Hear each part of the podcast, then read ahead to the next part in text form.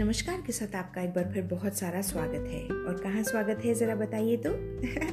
Life is easy podcast पर। तो चलिए अपनी बात शुरू करते हैं। पिछले दिनों एक महत्वपूर्ण प्रश्न मेरे माइंड में आया कि इस हसल बसल वाली लाइफ में, भागदौड़ भरी ज़िंदगी में धैर्य कैसे रखना सीखें?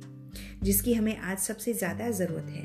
क्योंकि पेशेंस ही हमारे हाथों से फिसला जा रहा है और हम परेशान हो रहे हैं।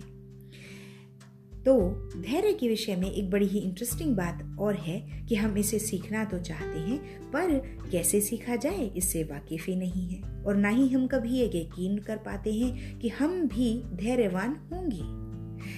देखिए, जब भी कभी ज़िंदगी में हम किसी इवेंट का या सफलता का या अपनी लाइफ से जुड़ी किसी भी अहम चीज़ का इंतज़ार कर रहे होते हैं तो हमें लगता है कि रिजल्ट्स तुरंत ही आ जाएँ।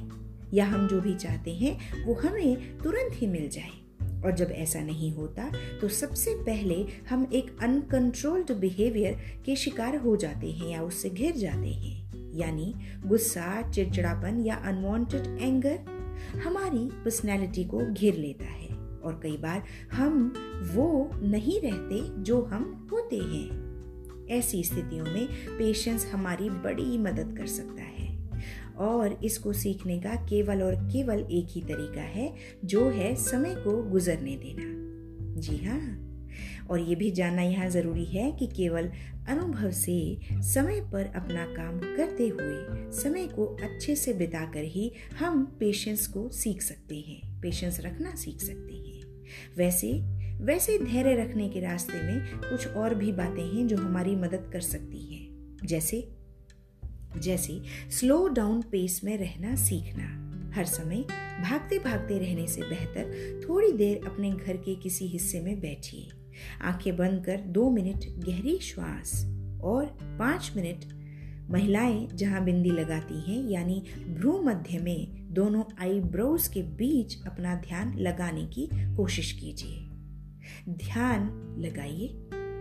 ध्यान अगर आपका इधर उधर जाता है तो जाने दीजिए।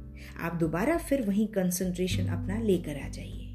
थोड़ी देर ये अभ्यास कीजिए और समय की अवधि को बढ़ाते रहिए, जैसे पाँच मिनट, दस मिनट, फिर पंद्रह मिनट। आपको इससे धीरे धीरे रुकना और ठहरना आ जाएगा, या आप सीख जाएँगे। एक और बात, इस सेंटेंस की ओर ध्यान दीजिए।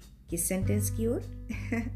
The whole world has its own destiny the whole world has its own destiny कई बार लाइफ में हम यूँ ही राह चलते, कभी भी कोई बड़ी ही इम्पोर्टेंट बात सीख जाते हैं। जैसे जैसे आप भी कभी ना कभी तो रोड ट्रिप्स पर जाते ही होंगे। खासकर अगर आप कभी भारत घूमे हैं तो यहाँ रोड पर निकलने वाले ट्रक्स के पीछे कई बार बड़े ही साइकोलॉजिकल कोट्स लिखे होते हैं, जिनमें बड़ा ही गहरा अर्थ छुपा हुआ होता है। तो मैंने भी कई बार ऐसा कुछ कुछ पढ़ा। जिनका सार था कि इस पूरे विश्व का एक निश्चित भाग्य है। तो इसलिए परेशान मत होइए, हमारा आपका भी भाग्य है, जिसमें बहुत अच्छा भी लिखा है। इसलिए धैर्य रखिए और उस अच्छे का इंतज़ार कीजिए। एक और बात, सिंपल सी बात है एक और। हमेशा ये ज़रूरी नहीं होता कि आप किन्हीं थॉट्स या फास्ट रिजल्ट्स चाहने के कारण ही परेशान हों।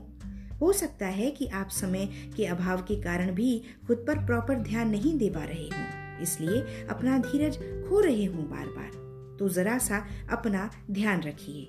Take care of your basic needs जैसे dehydration lack of sleep hunger और एक्स्ट्रा ऑर्डिनरी बिजीनेस जैसी चीज़ों का भी ध्यान रखा जाना ज़रूरी है, ताकि लाइफ ज़्यादा रिलैक्स्ड हो। अब आप ये सोच रहे होंगे कि क्या धैर्य रखना वाकई ज़रूरी है? तो इसका जवाब है कि सच में ये बहुत बहुत ज़रूरी है, क्योंकि इससे आपकी अपनी ज़िंदगी बेहद आसान हो जाती है। आप ट्रस्ट द प्रोसेस सेंटेंस पर विश्वास करने लगते हैं, इसे समझने लगते हैं। आपको ठहरना आता है, जिससे आप अपने फैसले ज़्यादा सोच समझकर और नाप तोल कर ले सकते हैं आप खुद में थोड़ा सा चेंज कर खुद को ज़्यादा टाइम दे सकते हैं। अतः इस ज़िंदगी को ज़्यादा मजबूती से डील करने के लिए पेशेंस को आप अपना बेस्ट फ्रेंड बनाइए। अच्छा फ्रेंड से याद आया? क्या आया? ये कि अब मुझे आप लोगों से इजाज़त लेनी चाहिए। तो मैं भी अब थोड़ा सा पेशेंस रखते हुए आपसे फिर मिलती हूँ अपने अगले एपिसोड में। तब तक के लिए आप खूब खुश रहिए और हमेशा की तरह अपना ध्यान रखिए। Thank you